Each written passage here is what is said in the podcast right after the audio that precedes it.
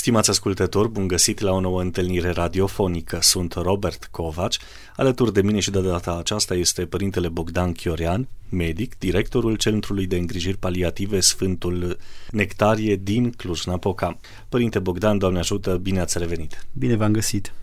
De data aceasta ne propunem să ne oprim asupra unui subiect tot mai prezent în zilele noastre, atât în contextul zbaterilor mondiale, cât și în uh, viața cotidiană, și anume donarea de sânge. E nevoie de sânge. Auzim foarte des acest slogan, donează sânge, salvează o viață. Cum funcționează donarea de sânge? În ce măsură ajută pe cel care primește sânge? Dar ce înseamnă și pentru donator?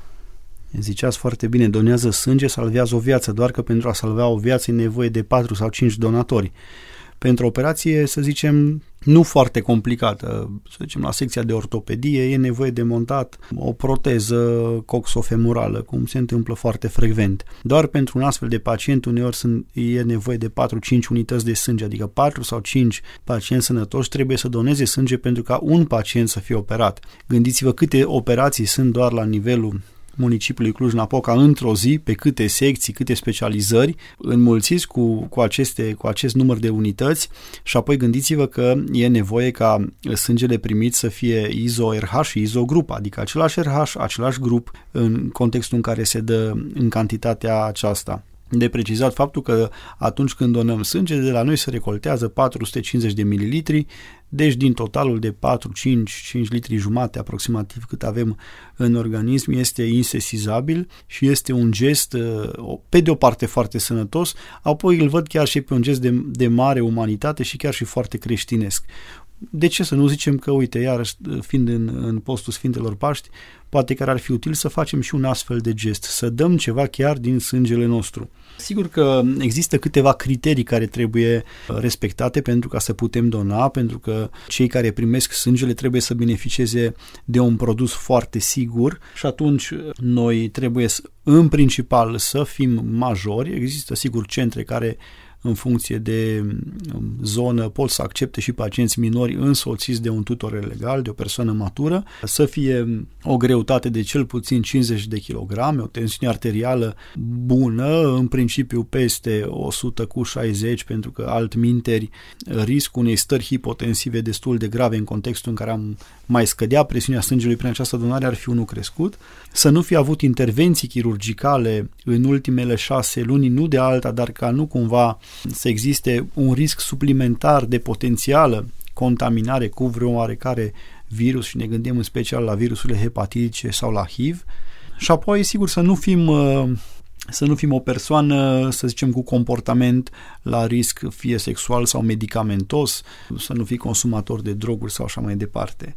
Există câteva, câteva recomandări pe care trebuie să, de care trebuie să ținem cont înainte de, de a dona sânge. În principal trebuie în noaptea de dinainte de donare să fim foarte odihniți, să încercăm să, să dormim bine în acea noapte, iar dimineața înainte de donare să, să mâncăm o masă uh, sănătoasă, echilibrată, evitând uh, variantele uh, mâncărilor foarte grase și procesate, cum știu eu, ar fi mâncare fast, fast food sau cartofi prăjiți sau produse foarte dulci, să consumăm uh, foarte multă apă, din nefericire există persoane care merg la donare și asociază actul donării cu, cu analizele de laborator și au impresia că nu trebuie să consume nimic înainte de a li se preleva sânge. Nu, e o falsă pistă, trebuie să consumăm, chiar să avem o masă destul de consistentă și să ne hidratăm corespunzător.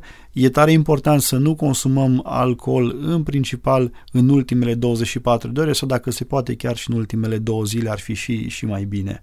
Donarea nu presupune ceva foarte complicat, durează foarte puțin, cam în 30 de minute ar trebui să fie totul gata.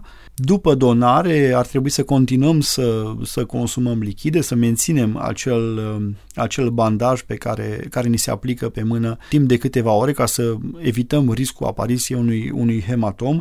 Dacă cumva apar, apar vânătăi la nivelul zonei puncționate, ar trebui să aplicăm o pungă cu, cu gheață Um, peste zona respectivă pentru um, câteva, pentru câteva ore. Atenție la pungile cu gheață, nu se aplică direct pe tegumen, se înfășoară într-un prosop sau într-o, într-o, într-un material textil pentru că al pot să apară arsuri la nivelul tegumentar.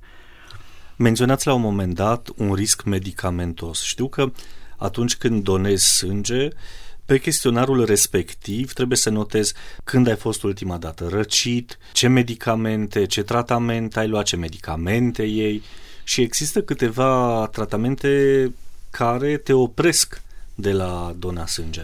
Într-adevăr, dacă avem un tratament de boli cronice care ar putea să interfereze cu sângele primitorului, deci cel care beneficiază de sângele nostru, atunci uh, el trebuie stopat în măsura în care poate fi stopat înainte de donare cu câteva zile, iar dacă nu, s-ar putea chiar să nu fim eligibili pentru donare. La fel, persoanele care au hepatită sau au avut hepatită în antecedente sau persoanele cu anumite, anumite riscuri.